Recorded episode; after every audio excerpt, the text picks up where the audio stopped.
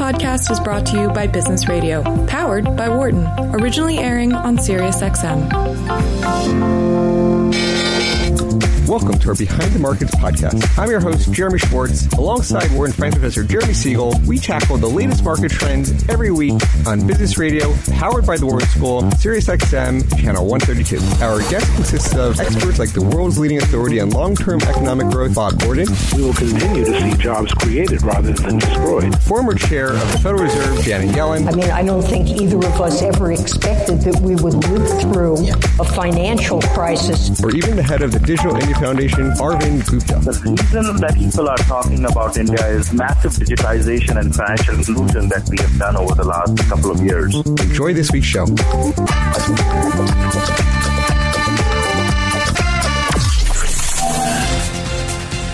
Welcome to Behind the Markets here on Business Radio, powered by the Wharton School. I'm your host, Jeremy Schwartz, Global Head of Research at WisdomTree and E T F sponsor.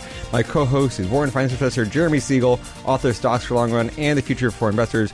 Also joining as co-host in the studio today is Liqian Ren, Director of Modern Alpha at WisdomTree.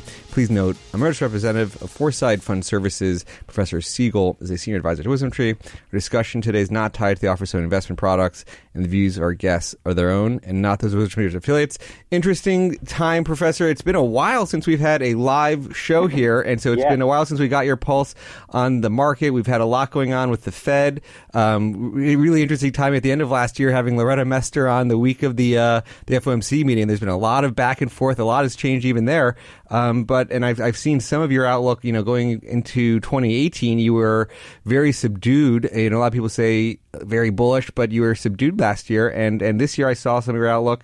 Um, but maybe you could sort of frame for us what you think is going on. Yeah. Well, remember with Loretta, I said I did think they made a mistake in in raising it, and that they probably won't going to raise it again unless we see real strength in the economy. Um, and I think as we see, uh, including Powell and the other Fed members backtracking a bit and saying, yes, we're listening to markets. Yes, we think we can pause for quite a while. Yes, yes, yes. That has uh, been a, a, a change. Doesn't surprise me. Um, Because the other they they their quick studies, they realized that maybe uh, it, it wasn't so much the increase, it was the hawkish tone of of that directive, which uh, really set the market on the end. But we now know that Powell and, and they're going to be very flexible. Um, I'll tell you that employment report a week ago today was unbelievably a blockbuster. I mean, it, it was like the best of all worlds. We we had a huge increase in the payroll. But also, which, of course, we've talked about so many times on our show, uh, a rise in the participation rate. So the unemployment rate actually rose, which is a good thing because it means the labor markets are not as tight. We actually had um, the um, uh, uh, participation rate uh, rise to a uh, the very uh, highest level in a five-year range. If it goes up, Uh, this uh, month here that we're in, in January, actually will break out of that range. This is really good news. Um, also, jobless claims, which spiked up at, in December. Um, and by the way, that's that's data we are still getting. And um, uh, they're showing that there's no um, immediate fall off of the of the labor market. Uh, so uh, the, the real economic situation is still good. I've always said that estimates were too high in two thousand nineteen on earnings, and then I think on Christmas Eve they went way too low. People were thinking of a recession. It's going to be a low single-digit earnings increase, but I think the big game changer is that the long bond, the ten-year, has dropped back under two seventy. Um, and the idea that it was just going to continue to rise and pressure the market now is, hey, you know what? If the Fed's not ra- rising, there's no inflationary pressures, the ten-year won't rise. This is a game changer for the market. And as I said last year, it could lead to an outperformance of value stocks for the first time in several years uh, in the market. Liqian, I know we were just talking about the Fed. You, you want to jump in here? Um as someone who worked at the Fed before, I think uh, for the Fed, the best way is when you see something, you know, markets don't react. And maybe, you know, going forward, um, Fed will listen to Professor Siegel's advice and manage the expectation a little bit more. Yeah, I mean, I, they just, I, I, I, they, they just didn't manage expectations right with the statement. The statement um, sort of implied, oh yeah, there's a little weakness here, but we're still going to be on our path of tightening unless we see something really change, rather than um, we can pause and take a look at what four increases would do to the economy. And, um, you know, because those higher rates were beginning to pinch housing and sentiment and a lot of other things, that should have been the tone. We can, app- we can afford to pause. I think we wouldn't have seen the Christmas sell-off had they put the tone different. So it's a matter of communications. Um, uh, you know, uh, this happens very often in, in the case of a, of a new chairman. It's um, there's there's a little bit of, uh, you know, roughage over there that they they have to smooth out. But I think that they got the message, and um, uh, I think now the market is is got to deal with a, a slower economy this first quarter. Most of the estimates I have are under two. Now, don't forget, we have the federal government shutdown, which uh, you know it could lower this G D P if it lasts this whole month of um, a whole percentage point. I, I see estimates under two percent for the first quarter, uh, so. We're going to have a slowdown, but I think at the end of the month, if we get G D P, as long as the slowdown doesn't affect that, I think we're going to show a near three percent in the fourth quarter, but most importantly, we're going to show two thousand eighteen uh, is going to be an over three percent uh, growth rate, which is the fastest growth rate since the financial crisis, which really, you know, is is, uh, is something I think uh, is, is a very positive feature. So, yes, things are slower going forward, but no, things are not falling apart uh, by any means. Professor, I sent you one uh, piece of research I saw this morning from somebody who's a former Fed uh, participant in Dallas, Danielle DiMartino Booth, who who wrote a little bit about the quantitative tightening, and she talked about, well, there's going to be two hundred billion dollars in li- liquidity coming out from the reducing of the balance sheet every four months, um, which is you know about six hundred billion dollars for the year, um, and she she called that one hike a quarter. Um, that is sort of equivalent, just the, the Q T program. And uh, I mean, any any thoughts on whether this balance sheet now? Of course, they could adjust the balance sheet, and, and perhaps they walk back their comments on where they are on the balance sheet. But any thoughts on that? Yeah, I, I do. And there's been a lot of talk about uh, this liquidity um, uh, going on. Um, my feeling is that this liquidity going out will not have much of an effect Uh, as long as we see the Fed funds rate uh, tight against the interest on reserves, which is now two point four zero percent. In other words, we, there, there's, there'll only be a scarcity of reserves when the reserve rate goes above the interest rate that they're paying on those reserves. And people are saying, I, you know, I need them. I'm going to scramble. I'll pay higher. We see none of that. So, uh, you know, the fact is, yes, they're losing some of the reserves, but actually they're buying back the treasuries that are being sold by the Fed. So they're just substituting a government bond for the reserves that they have. And I don't think that that's going to really be a, a major tightening factor uh, uh, in that. And I think the Fed is conscious. If they begin to see tightness in that market, and they say, oh, my God, federal funds rate's rising above that two forty that we're paying on reserves, then they've got to really pay attention. But as long as that stays tight against it, and I keep it right on my screen here, um, I don't think it's going to have much of it, because rates is the most important thing. Um, and don't forget, for ninety-five years of the Fed's existence, banks were super tight on their reserves, up against the absolute minimums, and of course, only in this uh, in this new regime had they got uh, more than extra. So we know how to op- they know how to operate in a in a world where the excess reserves aren't in the trillions, which of course is what they uh, eventually got to in the quantitative easing program. Very good. And so, you know, the, the market had their Dece- the December swoon, the start of uh, twenty nineteen so far, um, pretty good year so far. Yeah, but- I well, I said. you know, and I was asked at the end of December, I said I thought this was a plus five to plus fifteen percent year. Um, I guess we've already had a five on it uh, so far from uh, just about from year end. We're almost up ten percent from that swoon on Christmas Eve. But, um, uh, you know, when I see if I, you know, you, you know, I take a look at that ten year, I see that solidly below three percent. And I would say, you know, with a sixteen P E ratio, I mean, I show a chart in my in my presentations that the median P E over the last seventy years for the S and P is seventeen point one. We're at sixteen now in a low interest rate environment. I think that's value, uh, and particularly value in a world where the Fed is not going to be, uh, you know, raising anytime soon. Very good. Thanks for uh, giving us your, your outlook. Great to have you back in twenty nineteen, and uh, thanks. We'll see you next week. Thank you. Bye. So, Liqian, uh, um, just uh, you know, one of the big stories and one of the conversations we're going to keep coming back to over the course of time is the dynamic with China. And certainly, if last year the professor talked about interest rates in China being the key story, um, right now the interest rates were in pause mode, but China is front and center. They're trying to work out this trade deal, and I don't know. Next week we're going to have a, a very interesting guest on that topic. Um, what what's your what are some of the big You know, we're coming up on the Chinese New Year a little bit later. Um, what tell us a little bit what you see going on in China?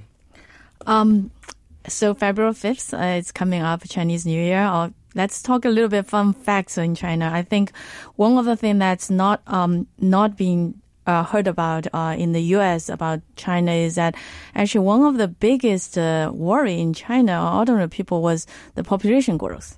So China, you know, it's most populous country, and but because of the two, uh, two child uh, poli- uh, the one child policy, it has been uh, the child the child per woman rate has been following and has been very low. Some some say it's closer to, you know, one point two, one point four, depends on uh, the estimates. Um, so in the last year, at the end of year, there was a huge discussion in China.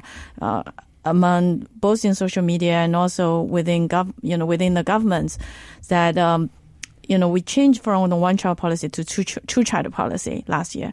Actually, if you look at the stamp that uh, China released for Year of Dog last uh, this year or twenty eighteen, is it's about a mother dog, you know, loving, looking lovingly of a little uh, puppy. And this year with the new numbers coming out where the population didn't really grow. So the next year, twenty nineteen, which is the year of pig.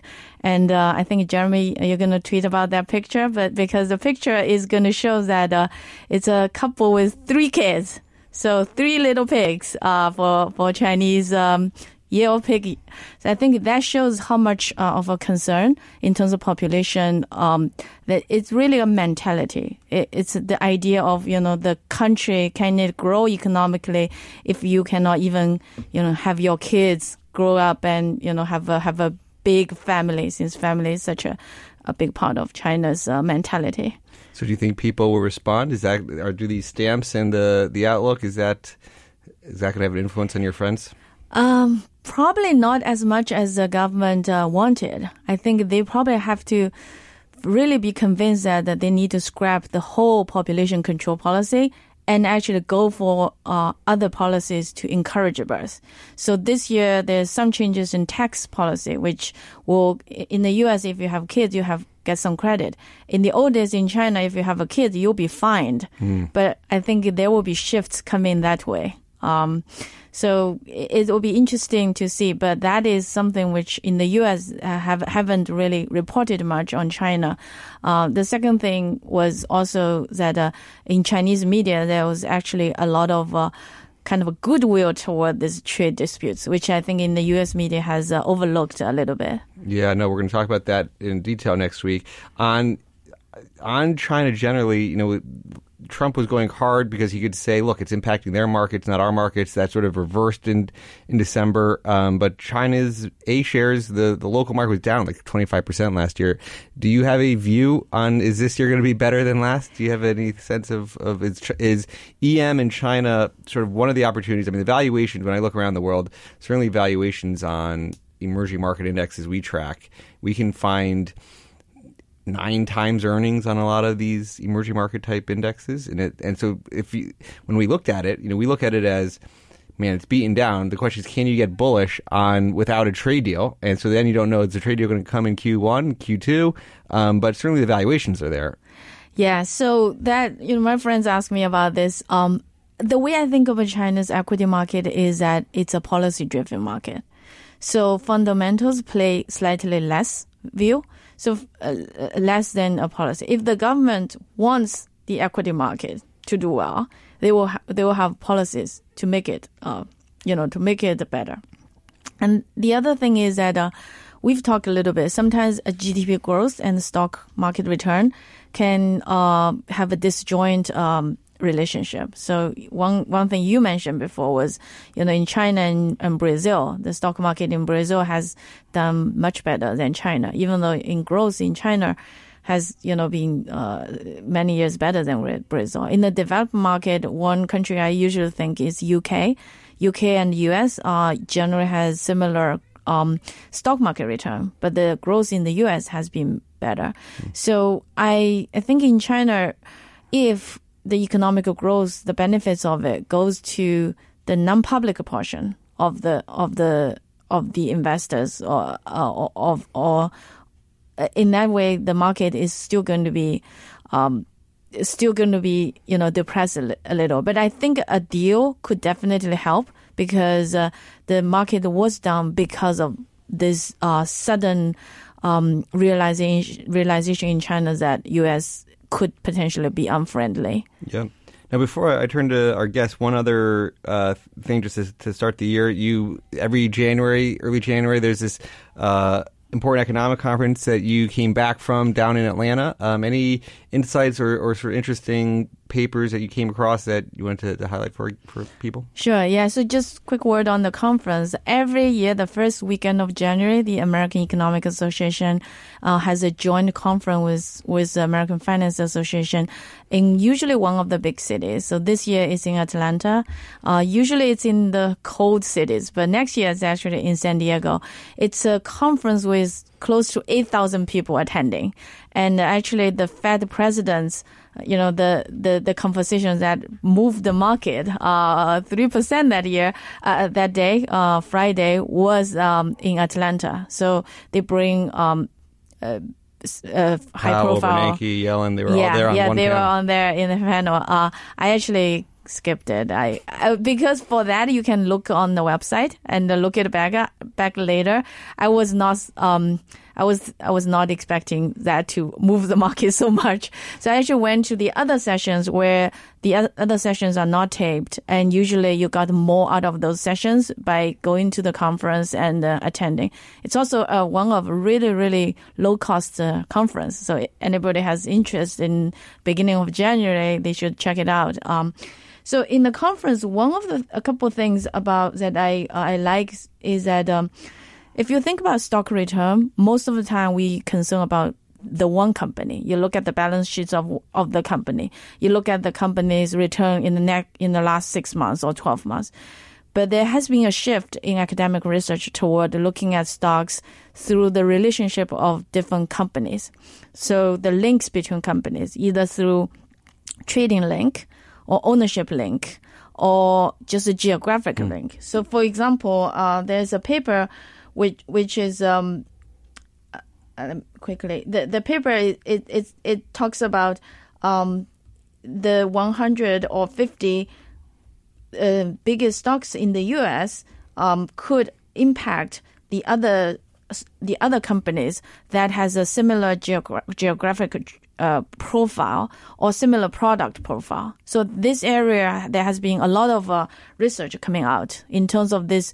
Network of mm. looking at companies, you know, versus their suppliers or versus, you know, the same kind of category through either through patents. If they share the same patents, um, the there's a professor, um, Professor Lee at Stanford, who wrote a paper about the technolo- technology link between between companies. I think this is an area where has been substantial. Um, uh, Paper, like a good papers coming out. Well, that makes sense. I mean, you see Apple report earnings and they show Apple suppliers uh, also either trading or going in, in sync with it. So that, that makes sense that there's going to be more research around that concept of how things can predict or, you know, maybe other related, uh, related movements there.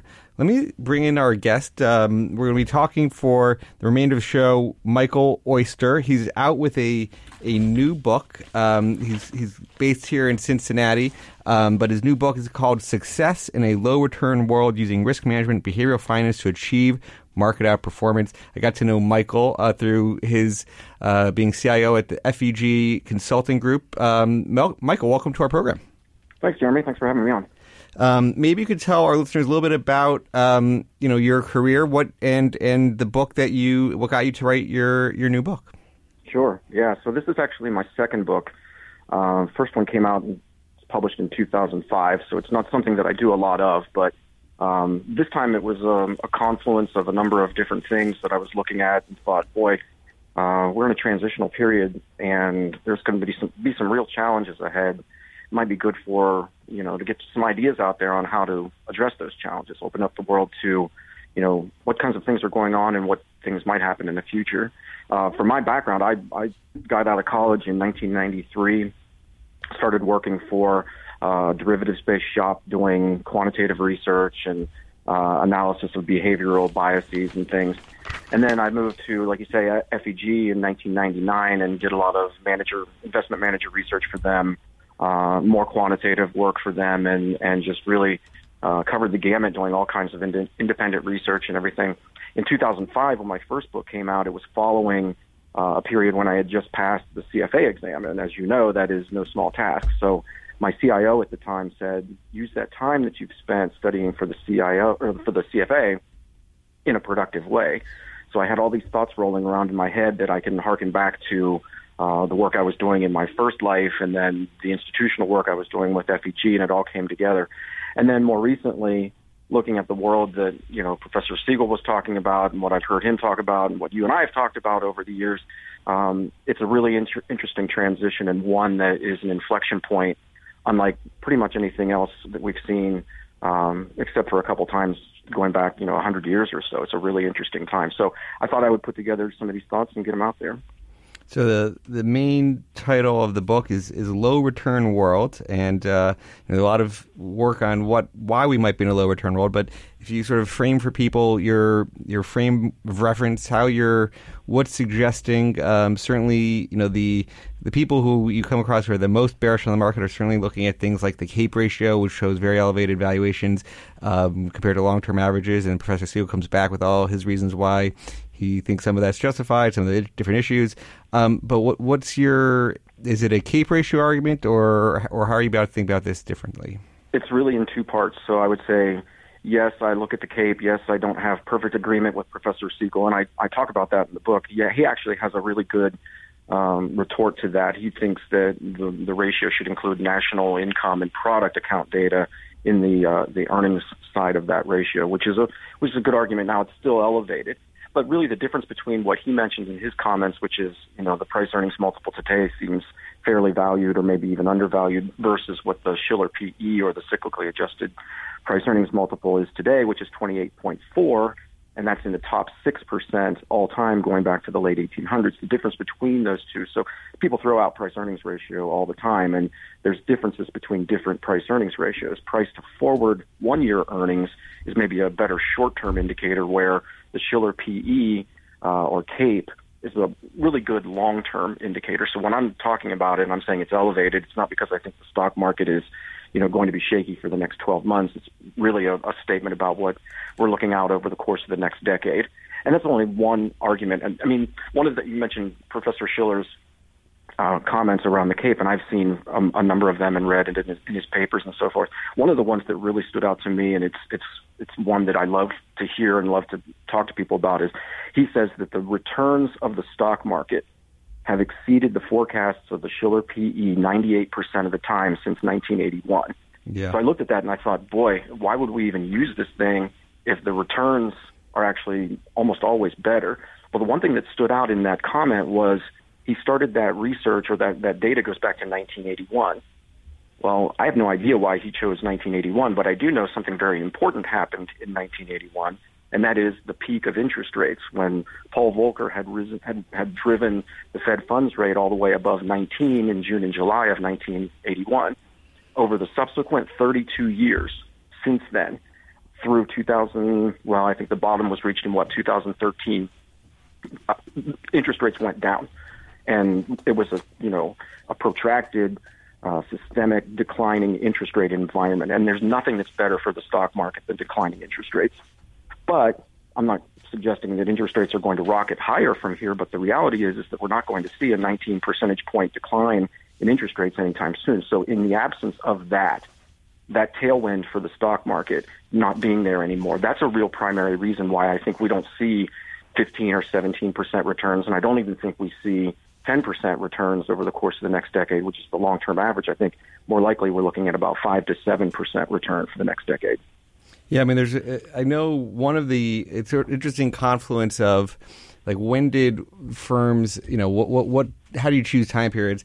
Um, and so there, there, that was part of the start of the big bull market. I think that's partly, you know, the nineteen eighty-two bull market that started for a while. Right. Um, I, it was also corresponding with the peak in dividend yields. So one of his critiques is that, um, well, certainly as firms went from doing a lot of, d- returning a majority of their cash out through dividends, they started doing a lot more buybacks. That really accelerated, accelerated in the nineties with some different executive compensation rules that really started doing sure. stock options, that when you start doing stock options, you don't want to pay a dividend, you start doing buybacks. So that was one of the things that really accelerated it.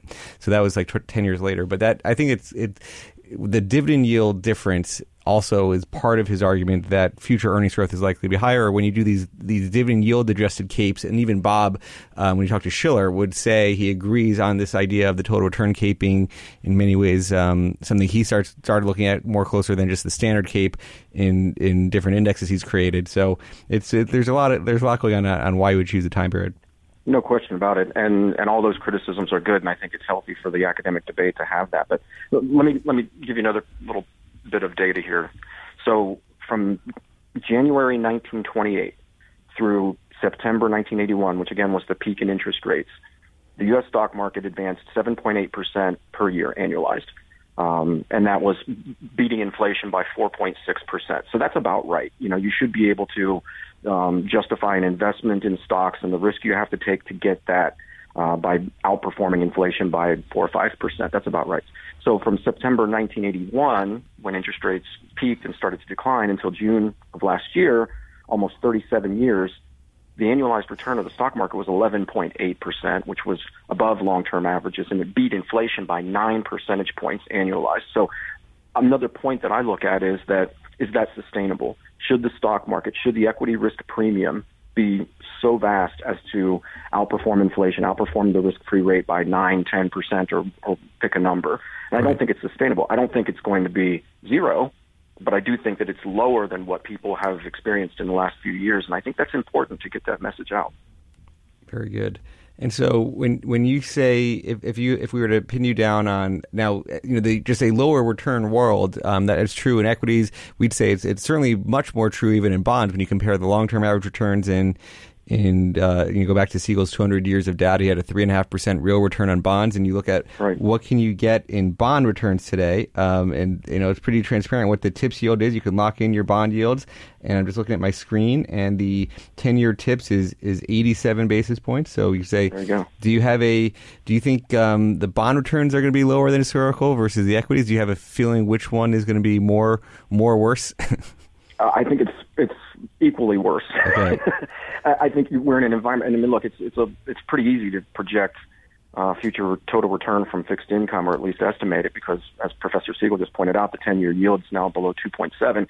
If you looked out and said, I need to know what I'm going to get from this investment over the course of the next decade, two point seven percent is probably about what you're going to get, and that's really low historically. So the combination, and this is something that a lot of institutional investors are looking at, the combination of traditional long-only equities and core fixed income are projecting a lower expected return than virtually any other time in history.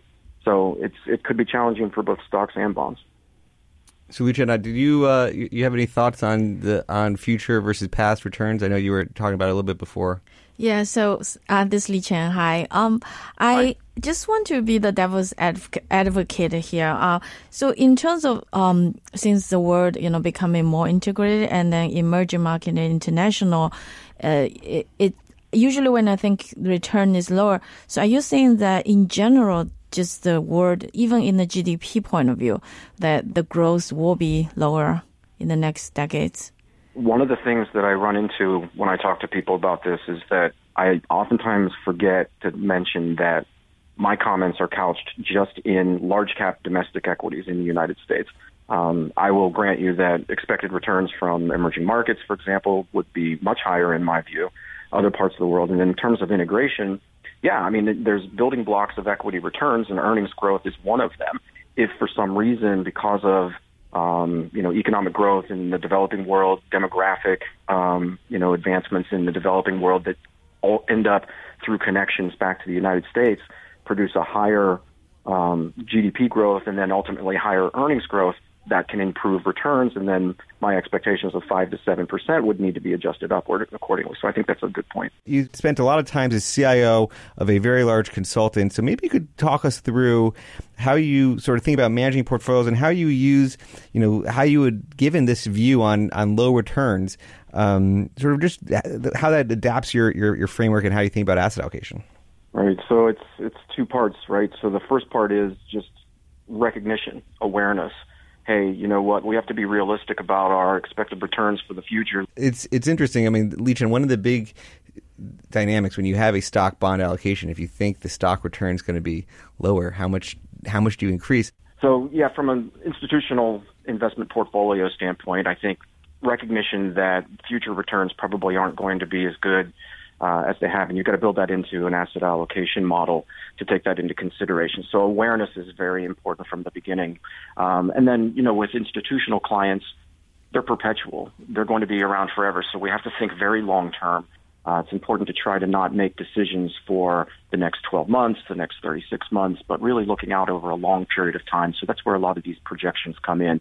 But there are things to do, and that's what I really wanted to outline in the book is there's a lot of really good investment opportunities for people that, you know, don't involve traditional stock picking that can give you the opportunity to outperform. And I spent more than half the book outlining those things. You know, there's a lot of really great ideas out there that I wanted to make sure I got out there.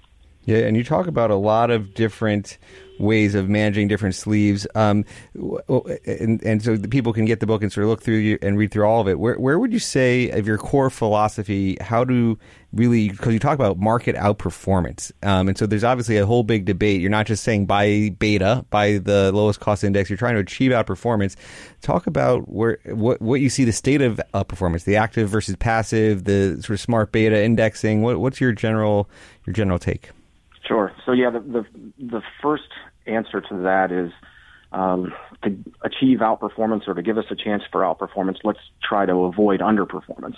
So what can we avoid um, that can put an inhibiting factor on the total return of the portfolio? I spend a fair amount of time talking about how difficult it is.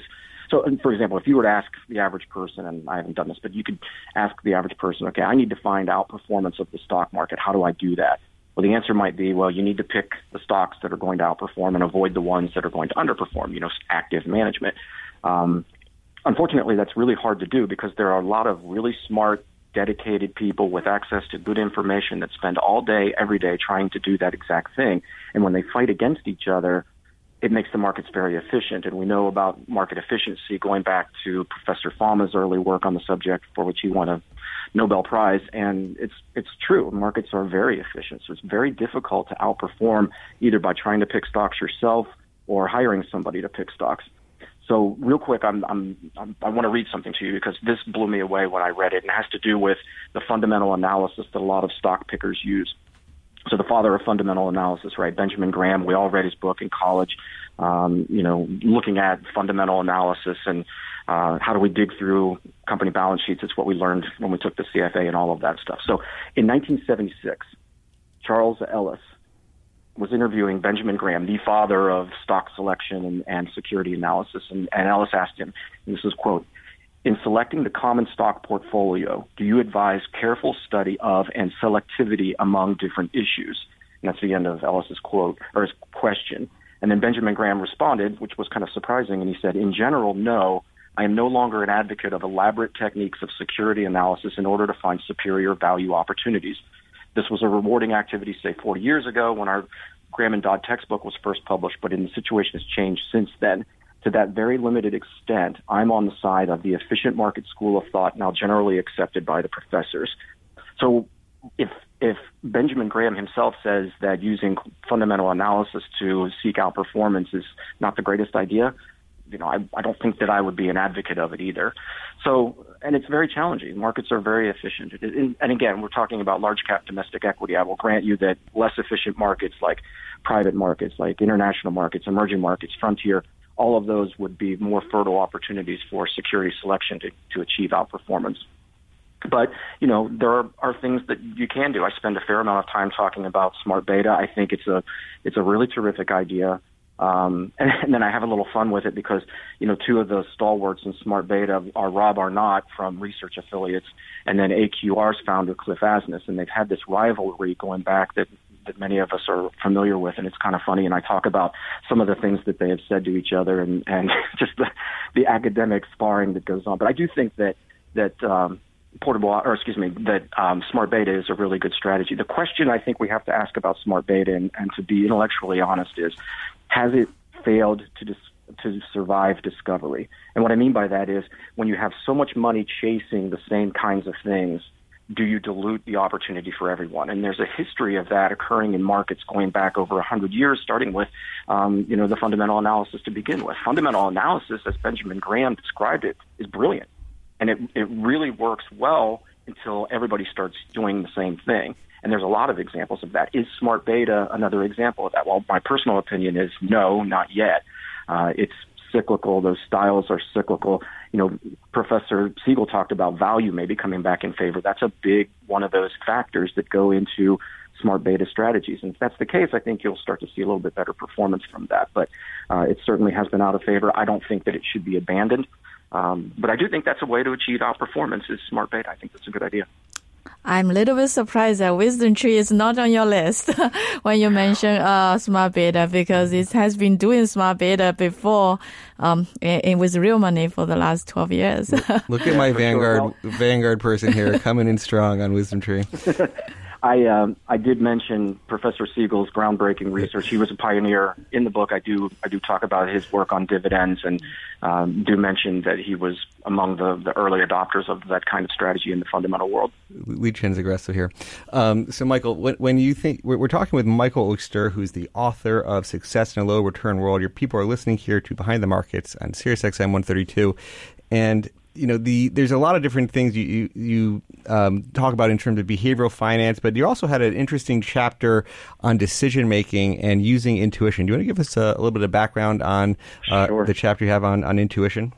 Yeah, this came about in a sort of a strange way. My wife, who is a writer, had encouraged me for many years to write a second book, and when I finally entered the agreement with the publishing company, um, she said, "You know what you need to include in your investment related book is a chapter on intuition." And my my initial thought was, I don't know. I mean, I'm I'm kind of a stats-oriented guy. I mean, I look at it this way. If I'm going to enter the dark unknown that follows an investment decision, I'd rather be holding the hand of a little bit of statistical significance, if you know what I mean, uh, as opposed to, you know, my gut feel. But she kept persisting, and I said, listen, finally, if you if you want to have something about intuition in the book, why don't you write a chapter and we'll put it in? And I thought that would be the end of it, and I, I wouldn't hear about it again. But sure enough, she did the research. She wrote the chapter. It ended up being terrific, and it's uh, it's really well done. She talks about practical in- intuition, which is the idea that listening to what your gut is telling you can actually help guide decision-making. And the work that she did leading up to writing the chapter included all this empirical evidence and, and academic research that I didn't even know was going on on the subject of intuition. It goes all the way back to Plato. Um, so it's just a really interesting addition to the investment narrative in the book to think about intuition. And one of the quotes that, that she included in her chapter I think is really great. It's from Albert Einstein, of all people. And he said, "The intuitive mind is a sacred gift, and the rational mind is a faithful servant. We have created a society that honors the servant and has forgotten the gift." I think there's some truth in that. So, you know, that, that became an interesting kind of interlude between the first and second half of the book, talking about intuition. I, I think it's worth a read. Um, so when maybe you could talk a little bit about your frameworks. Um, I mean, just sort of the, the business uh, as a consultant. Um, you know, there's there's. maybe should talk about just the consulting roles and, and how you see that evolving, how how institutions are using consultants, how, and just where you see the whole asset management industry. People try to, you know, if, if it's a low return world, they're going to reevaluate everything that they're doing, including uh, in consuming consultants, I assume. So just give us your big picture worldview there on, on that, that industry. Yeah, we could spend an hour on this, Jeremy. There's there's a lot to, to get with there. I would say in asset management world, one of the trends that's undeniable, in, in, you know, it crosses all boundaries, is fee compression. I mean, we're seeing some mutual, some index funds available for zero fee now. Uh, the trend has definitely been lower in traditional long-only equities. It's also been true in hedge funds. We've seen a fair amount of fee compression in hedge funds there. I think that will continue. Um, and I think we're, we're, we're seeing the beginnings of bifurcation between alpha and beta. And what I mean by that is, is that you can get beta or, you know, the basic stock market return for virtually nothing. But where alpha, true outperformance, true differentiated outperformance is going to be available, that's going to be worth paying for. Um, so one of the areas that I mentioned as an opportunity for outperformance is managers who build investment portfolios that exhibit high active share. And what that means is that the portfolio of stocks that they hold looks a lot different than the index. And there's been research to suggest that high active share portfolios tend to outperform the market with a higher degree of uh, consistency. So I think there's there's a reason to believe that that kind of strategy will be worth paying for. But what you can get by, you know, just being part of the market shouldn't be something you should spend a lot of money on. In terms of the consulting business, I think that's evolving too. I've seen, uh, and, and others have seen, a high degree of uh, acceptance of what they call outsourced C I O, um, which is something that I think is a really good thing, because historically you've got an institutional um, portfolio that's managed by a group of, call it seven to ten volunteers who meet once every three months and then make decisions on billions of dollars of investment capital. That just doesn't make a great deal of sense. What does make more sense is the idea that you've got an expert who doesn't necessarily sit on staff, but is, is a paid advocate, an extension of staff, where um, they are in turn managing the portfolio and they've got day-to-day oversight of it. I think that's a trend that we're seeing in the consulting business that's, that's a good one, and it probably will continue. How do you think about the now there's the whole asset allocation versus manager selection, and for a lot of these O C I O models, I mean, how much value do you put in, you know, and then there's all these famous studies on, well, not, you know, not, there's ninety percent of the variance of the returns will be dictated by asset allocation versus, you know, can you add value through the through the stock selection or the security selection? Where does where do you come down on how much you'd want to try to achieve through asset allocation versus manager selection? Sure. Yeah, that's a really interesting question, and I, I include a couple of those studies in the book as well. Asset allocation is certainly the primary driver of returns. Uh, manager selection uh, is secondary, but it depends on the asset category. So for one uh, area that I talk about in the book as an opportunity to outperform, I talk about um, um, I talk about um, private equity. Gosh. So private equity obviously gives an investor an opportunity to outperform, but manager selection is critical. If you look at a group of uh, private equity managers and you parse them out by quartile in terms of performance, there's about ten percentage points of return difference between the top quartile manager and the bottom quartile manager. In some studies, there's even more. So the difference between getting a good manager in private equity and, and um, you know, an average manager can make a big difference. So manager selection is very important there. Whereas in, you know, the area that I focus in on the book mostly, uh, which is large cap U S equity, the difference is very small, maybe, you know, two percentage points. So, you know, manager selection is less important there. So I think it's one of those, it depends. Um, but, you know, one of the other things that, that I found interesting as I was doing research for the book is looking into how different institutions think about asset allocation. So Yale obviously is, is highly diverse with their Um, Yale model or, or endowment model. Uh, they have a lot of private capital in there, whereas uh, Norway, for example, they just sort of have this static asset allocation, stick to it, and, and do everything for low cost. Harvard has a slightly different model, which I found really interesting, which is they decided, look, we can't add any value through asset allocation. We're going to take that decision off the table completely. We are going to focus all of our attention on selecting the best managers, because that's where they think that they have a competitive advantage.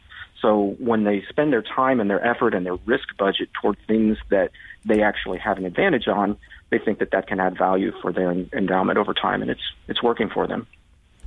Now, um, when when you think about where uh, you know the sort of the title of the book again, sort of success in a low return world, there's a lot of different types of strategies people you know try to employ to to achieve you know say lower volatility. But in this sort of low return world, you got if you have high volatility and low returns, it's, it's another really bad scenario. You also talk about different unique Uh, strategies in that kind of volatility regime. Do you want to sort of talk through things like the the, the buy right index and put right indexes that you guys have that you've written about in, in that uh, in that section? Sure. Yeah. So with a with a background in derivatives, it gives me kind of a unique vantage point um, from an asset allocation standpoint. I pay very close attention to and have done a lot of research on a variety of indexes that are built from those kinds of things. So buy right, put right. Um, and there's a lot to like there. Um, the volatility risk premium um, is a premium that I think is not well understood, and it's not um, commonly monetized as well as it could be, uh, where some of these other kinds of indexes exhibit characteristics where, you know, you can actually tap into that, and they can be really powerful, especially when returns aren't very high. Um, so here, for example, the uh, C B O E Buy Right Index uh, has data going back to nineteen ninety. Since then, there have been eleven years where the S and P five hundred has failed to achieve a ten percent return, so negative years and, and single-digit years. In those eleven years, the buy right strategy outperformed the S and P five hundred ten out of eleven times. So that's that's pretty powerful. If you believe what I do, which is the stock market's probably only good for five to seven percent a year, you know, this is something that might be a good addition to the portfolio. The other one that I think is even more powerful is is represented by the C B O E Put Right Index. And I don't work for C B O E. I just I think it's a great a great concept. Um, the C B O E Put Right Index um, also outperforms when the S and P five hundred doesn't do as well as it has historically. And of those eleven years where the S and P didn't get to ten percent, the Put Right Index outperformed every single time. So it's a it's a really interesting thing to think about. Uh, in the environment that we have today, if returns are low, let's find stuff that does well in a low return world. And those are two really cool strategies that do. And then the final thing that I, I wrap the book up with is a, is a concept called portable alpha. And portable alpha is, is kind of wonky. You would have to, if you don't know, if you're not familiar with it, you could look it up and, and see what it talks about. But it's a strat, it's, it's a concept that a lot of people were using prior to the financial crisis. And then when two thousand eight happened, it just, It just really went bad. But the concept itself isn't bad. It's how it's applied that has been bad. Um, and I talk about a few ways, like if we're in a low-return world, we've got to be thoughtful and creative about ways of finding out performance. And I do believe portable alpha uh, is, has some potential there. Let me let me um, stick with the the since the, the low return world environment is one of those that where you say these these sort of put writing or buy writing strategies uh, or indexes are are really what you know when you would say when when you believe your upside is limited, that's the kind of thing you want to want to do. Um, but it's also like spikes in volatility can be harmful. So like last year it was a low return world, but uh, you sort of had low. Low volatility, which made it even a challenging year. I mean, any any sense on um, just how you frame when? So certainly, if if you don't believe the market's going to get to ten percent, that's one of the ways to think about it. But any other ways of thinking about the, the return environments that that is wh- where what you want to do as a, a put, buy right strategy? Sure, yeah, and and let's talk about the put right strategy because I think it's it's a little easier to wrap your head around, at least for me. Um, so you're selling puts at the money, right at the same level as the index. And when volatility spikes, that means the index is going down. So the value of those puts goes up, meaning that you have to buy them back at a higher level. So it can be an initial stress. But the beauty of that strategy is that once the index, the S and P five hundred, for example, has declined, now volatility pricing is higher. So the income generated from selling those puts is increased as well. So you can look at the data going back to nineteen ninety, and it's very clear that that strategy during periods of market stress, when the stock market is going down, it tends to hold up a lot better than the stock market itself. It does provide an important level of risk protection just for that very reason that when the market starts to move down and volatility pricing moves up, the monetization of that volatility becomes more fruitful, becomes more valuable, and that helps mitigate the returns on the downside. So it, it, it is, you know, you can look at it from long term and say, you know, if returns aren't that great in general, that's kind of a, um, you know, a long-term comment. But over near term, you know, and you can look at the at the returns on a day-to-day basis and see this happening where it does buffer against the downside move when the stock market starts to go down. Um, and so on, on, on portable alpha, which you mentioned is one of the areas. I mean, do you want to, in our sort of final three to four minutes, but um, I mean, that certainly is one of those institutional, you would say, you know, the consulting community likes these kind of things. Any any sense of the, you know, the adoption among institutional clients? Like what, what, how do you, how do you see that going forward? Yeah, and that's that's why I included it, because I don't think it's as widely adopted as, as adopted as it should be. And there's a couple really important reasons. It's one, if you don't put it together correctly, like a lot of people didn't in two thousand six and two thousand seven, it can be really problematic. I mean, by definition, and this is a word that I hope you're sitting down and, and your listeners are as well, it, it incorporates leverage. Now, leverage. What you want to leverage, yeah. It, so, no. Sorry, go ahead. Keep going. No, I was just going to say that it, it technically does have leverage, but the idea is that if you can replicate the stock market for next to nothing and use whatever your mandate, you know, your amount of money is to invest in something else and then merge the two together, if the something else performs better than the cost of replicating the index, you've outperformed the index.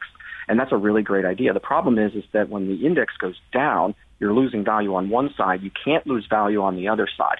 So whatever it is you're investing in on the other side can't have any positive correlation to whatever you're replicating on the index side, if that makes sense. So that's where a lot of like hedge funds in, you know, two thousand eight that had never lost money uh, suddenly lost money in two thousand eight. They were the alpha source of a portable alpha and ended up not being very good. But, you know, I do believe that at some point there should be and could be, um, you know, more broadly distributable solutions that incorporate portable alpha, because I do think it's a good idea. And I think a lot of people will, will look at that and say, hmm, I'd like to have some of this. How do I do it? And then demand will create the opportunity. Yeah, no, it's interesting about what you have faith in and confidence in, and going back to, you know, where can you get active sources of return that will add value consistently, and, and then what do you do to port that on top of some other strategy? Uh, we we had right. a one of our podcasts uh, last year talking about portable beta and sort of porting equity and bond-like returns together with, with Corey Hofstein. We had an interesting conversation for people who want to listen back to another conversation on a, on a related topic. Um, So, you know, in our final final minute, any other things people to track your book, or any other things uh, you want to point people to in our final minute here?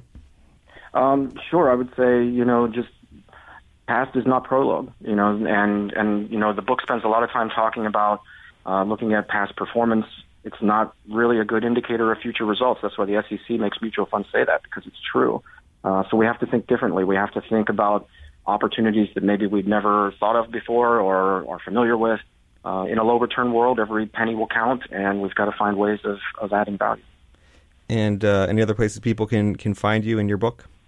Yeah, my publishing company is Palgrave Macmillan, so the best place to get it is at palgrave dot com, P A L G R A V E. Uh, and then, of course, it's available on any of the online book retailers as well. Well, very... If not your local bookstore, ask for it. Very good. Michael, thank you so much for taking the time with us to, to talk about your, your new book. Congratulations. Thanks, Jeremy. Thank you. Thank you. Appreciate it. Thank you. You've been listening to Behind the Markets on SiriusXM one thirty-two. Li Chen, thanks for coming down to the studio, joining me for another great show. You can listen to us on our Behind the Markets podcast. Have a great week, everybody.